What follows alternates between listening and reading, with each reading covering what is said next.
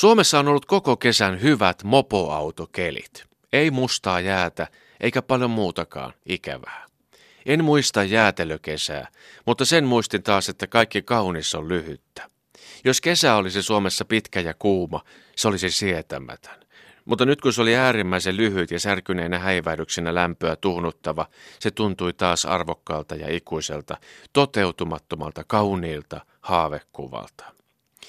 Kylmä kesä ei estänyt perinteisiä kesäilmiöitä.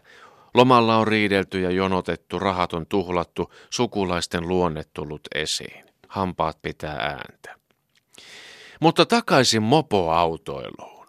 Ymmärrän 15-vuotiaita kansalaisiamme. Miksi vain aikuisilla saisi olla oikeus paeta autoon? Ihanimpaan tilaan, jonka tiedämme.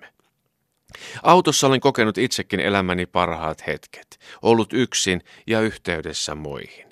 Suojassa, rauhassa, kuitenkin jatkuvassa liikkeessä. Autossa katon alla, lämmittimen pöhöttäessä, kuin joku puhaltaisi haavoittunutta raukkaa arkaan paikkaan. Siellä olen saanut itkeä ja nauraa, olla ihminen. Miksei puhelin kopeista tehty mopoautoja? Miksi tehtaiden kalliit mopoautot ovat heiveröisiä rakenteiltaan? Miksi turvallisuus on aina poissa muodista, kun puhutaan nuorista? Näitä miettii isi, jolla on 15-vuotias tytär. Samaa tahtia etupenkillä loma-angstia potevan äidin hermojen menon kanssa on tänä kesänä kiihtynyt keskustelu siitä, miksei lelusia mopoautoja korvata oikeilla autoilla, joihin olisi edullista asentaa rajoitin nopeutta suitsimaan. No tähän suuntaan mennään. Näillä kesäkeleillä meillä täytyy olla kaikilla oikeus kaivaa sateen suojassa nenää omassa kuplassa, katse peräpeilissä. Ja jos on välttämätöntä liikkua, tehtäköön se turvallisessa viitekehyksessä, oikeassa autotehtaassa valmistetussa. Suomessa kun liikenne on jokamiesluokan kilpailua. Entäs se rajoitin? Joidenkin mielestä rajoitin on negatiivinen sana. Auton kulkua hidastetaan. Ei rajoitinta viestittää myöskin Suomen puberteistitsen älykääpiöiden edunvalvontajärjestö Etupeppu. Voin kertoa teille nuoret, että rajoitin on maailman luonnollisin asia. Oli se sitten nuoren autossa, sedän mielessä tai selkärangassa.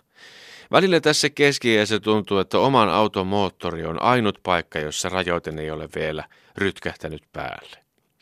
Keskiässä miehen sisällä on rajoittimia paljon. Niitä kasvaa tukahdutettujen unelmien ja hiljaisen häpeän sivutuotteena.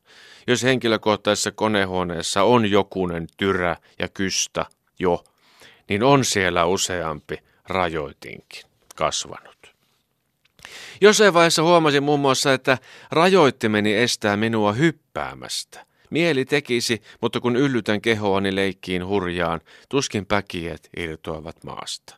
Juoksuvauhtini on myös rajoitettu biologian ja ajanlaskun toimesta vaatimattomaan vauhtiin. Pahimpia ovat rajoittimet, nuoret, jotka estävät toteuttamasta unelmia. En pysty ostamaan värikästä paitaa. En kykene puhumaan sängyssä, muusta kuin suonenvedosta.